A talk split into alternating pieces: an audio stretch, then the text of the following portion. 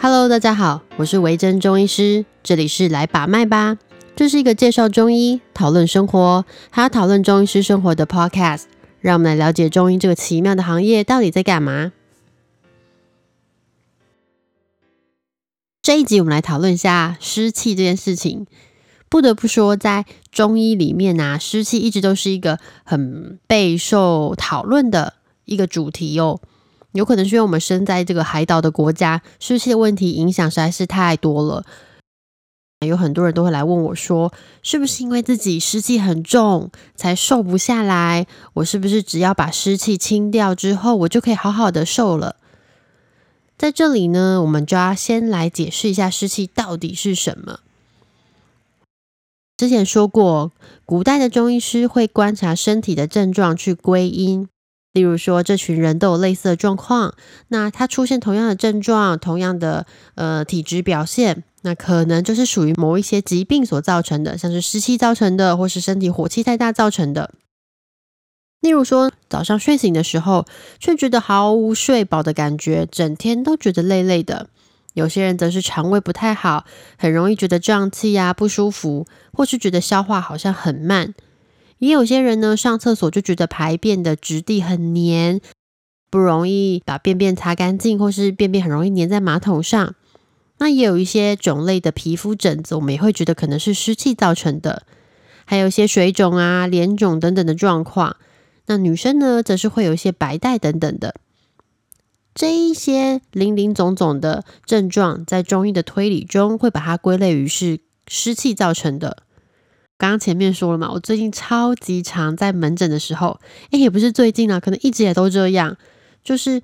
遇到一些初诊第一次看我的病人，然后他头一句话就是说，医生，我是不是湿气很重？然后或是很担心的跟我说，哦，他查了网路啊，发现自己的症状都跟湿气重很像。那是不是把你的湿气解决了，问题就解决了呢？如果说到这里呢，我们可能就要先看看湿气的来源到底是什么。你有想过，像刚出生的小宝宝们，湿气会不会很重啊？其实不太会。那为什么长大了的我们会湿气很重呢？如果是因为体质造成的话，那宝宝啊、幼儿啊、小朋友们啊，也可能会有一些湿气很重的状况啊。但观察那些来看诊的小朋友，很少是湿气很重的小朋友。因为这种东西呀、啊，它其实不是天生就会有，湿气大多是后天产生的。所谓后天产生，就是指你的生活作息或是饮食所造成的湿气累积。最多我们可能会说，有些人的体质比较容易累积湿气，像是大家都吃差不多的食物，那你可能就觉得你会比较不舒服。既然湿气是后天累积的，当然也可以后天清除啊，只是清除的速度快或是慢，会跟你这个湿气累积了多久，或是在清除的过程中你有没有好好的照着医师的话做有关咯。所以其实湿气不是什么大不了的事情，然后也不需要把所有的疾病都推到湿气很重身上。那湿气累积因为是有原因的，再加上这个海岛国家生活环境的湿气就是比较重，那很容易有连带的关系。如果你还是觉得很这个概念有一点点模糊的话，呃，我们来想象一下好了。想象说你身体里面会有很多的小小的工厂，那每一个工厂有他自己的任务要做，他自己该做的事情。那每一个工厂会有自己的生产线路，当生产线路发生问题，例如说有很多脏东西卡在道路上面，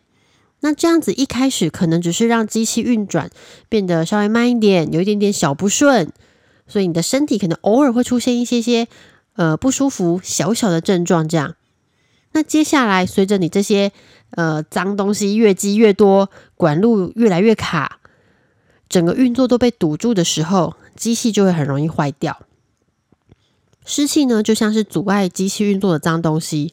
它会越来越多，就是它会越积越多。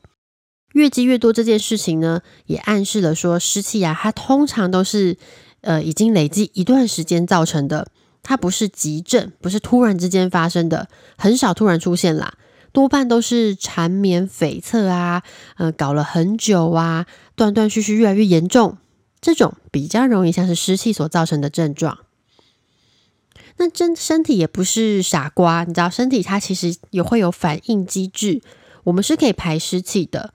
但就像是除湿机，除湿机也是有排湿气的上限啊。当你身体的湿气累积很多很多的时候，已经超过我们排湿气的上限，那你除湿的功能当然也会开始减弱，甚至停止运转。太多了，我根本就算了，罢工吧。那回到我们今天主题，就是肥胖跟湿气哦。中医里面有一句经典名言，就是肥人多痰湿，看起来好像是字面上的意思，但这样子很容易造成一些误会。所谓的肥人多痰湿啊，因为像以古代人的观念来说，像我们这些多余的脂肪，如果是胖子，比如说你的 B M I 真的超过超标的那些人，这些多余的脂肪其实就是不需要的存在，这些不需要的多余的东西就会归类于是痰湿。有些人就会开始误会说啊，所以我清完湿气就会变瘦。不是不是不是，清湿气不会让你变瘦，但是减重可能会让你的湿气比较少。如果你真的要变瘦的话，还是要搭配饮食控制或是运动去增加代谢，减少你的热量摄取，才能比较好的控制。所以不是说清完湿气之后就会变瘦，体质就会改变，反而是你减重之后，也许你的痰湿体质就会改变哦。我们刚刚铺陈这么多，其实只是要来解释一下湿气。结论就是不要以为把湿气去掉就可以减肥哦，比较好的做法就是边清湿气边减肥。好处是说呢，摆脱肥胖之后，你的身体其实比较不容易累积湿气，也比较不容易出现那些症状。那当你的湿气清除了差不多的时候，减重也会比较容易，这就是一个环环相扣的道理啊。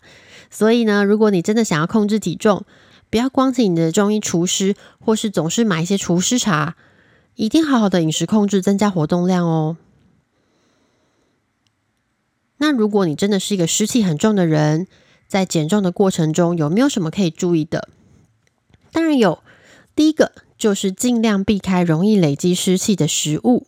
例如说甜食啊、重口味的食物等等，这些东西其实都很容易累积湿气。你有没有发现一个神奇的地方？因为这些我们说要避开的食物啊，多半是一些高热量的食物。对，我很我觉得很有可能古代中医在观察发现吃高热量食物比较容易累积湿气。好，这只是我个人猜测，没有什么科学证据，但很有可能这就是读书的小乐趣，去做那些不可靠的推测这样。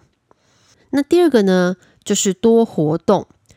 增加活动量其实可以让你的湿气排出。湿气要排出有几个比较好的管道，一个就是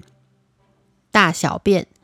从大小便去排是会比较干净的。第二个就是从你的汗水，汗水可以清湿。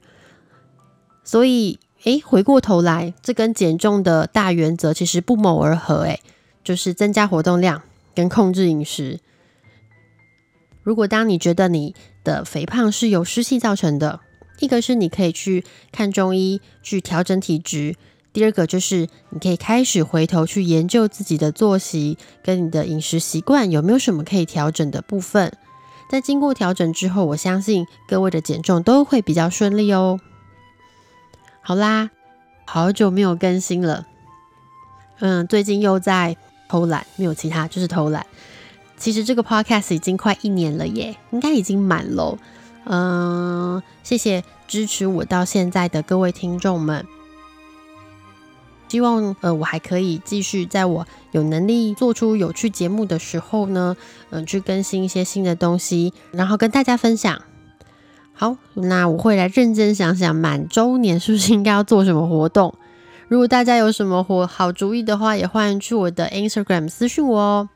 那一样有任何的问题，或者是对中医有什么疑问，都欢迎去我的 I G 追踪我，然后私讯我。如果有机会的话，我们会回答你的问题。